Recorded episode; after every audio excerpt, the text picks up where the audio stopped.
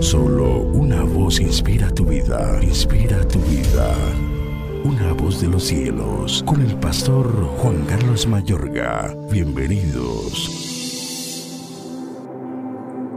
Y vio la mujer que el árbol era bueno para comer, y que era agradable a los ojos, y árbol codiciable para alcanzar la sabiduría. Y tomó de su fruto y comió, y dio también a su marido, el cual comió así como ella. Génesis 3, 6.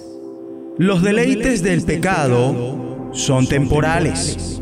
En el instante que Eva se permite imaginar figurarse mentalmente el fruto prohibido, excita sensaciones en ella y casi que puede degustar los placeres que le aguardan.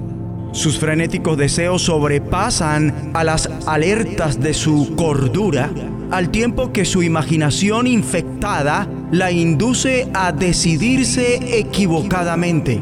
Ella se pone a merced del deseo físico ve que el árbol es bueno para comer. Los alimentos no son malos en sí mismos, pero es un alimento prohibido que se toma sin ser la voluntad de Dios. Eva se doblega ante el deleite sensitivo y que era agradable a los ojos y la altivez intelectual y árbol codiciable para alcanzar la sabiduría.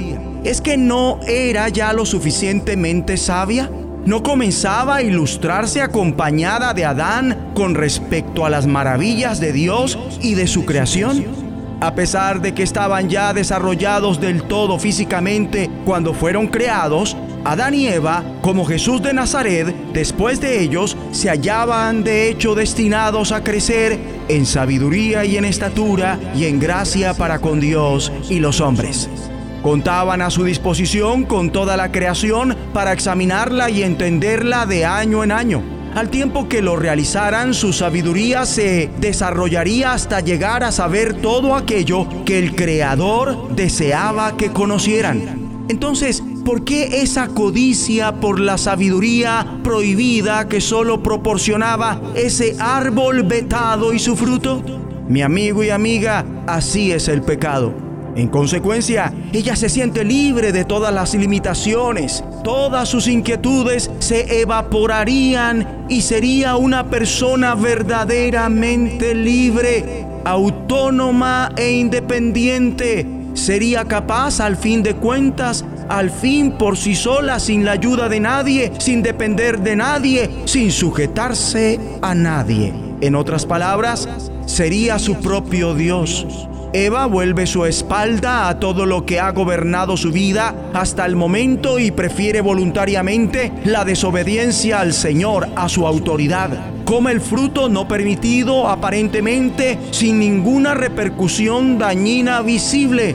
¿Verdad que el pecado es así? En un inicio resulta placentero, todo una delicia las falsas promesas hechas como que son una verdad. Es que el pecado genera placer en el acto. Bien está escrito, escogiendo antes ser maltratado con el pueblo de Dios que gozar de los deleites temporales del pecado. En caso contrario, los seres humanos no serían hechizados sin mayor esfuerzo por sus encantos.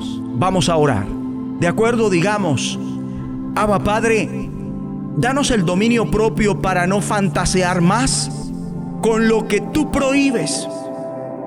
Que nunca más hagamos por nuestra cuenta lo que parece ser bueno sin que sea tu perfecta voluntad. Danos la capacidad de no sucumbir a los deseos de los ojos y de la carne y preferir obedecerte antes que elegir los deleites temporales del pecado en el nombre de Jesucristo. La voz de los cielos, escúchanos, será de bendición para tu vida. bendición para tu vida.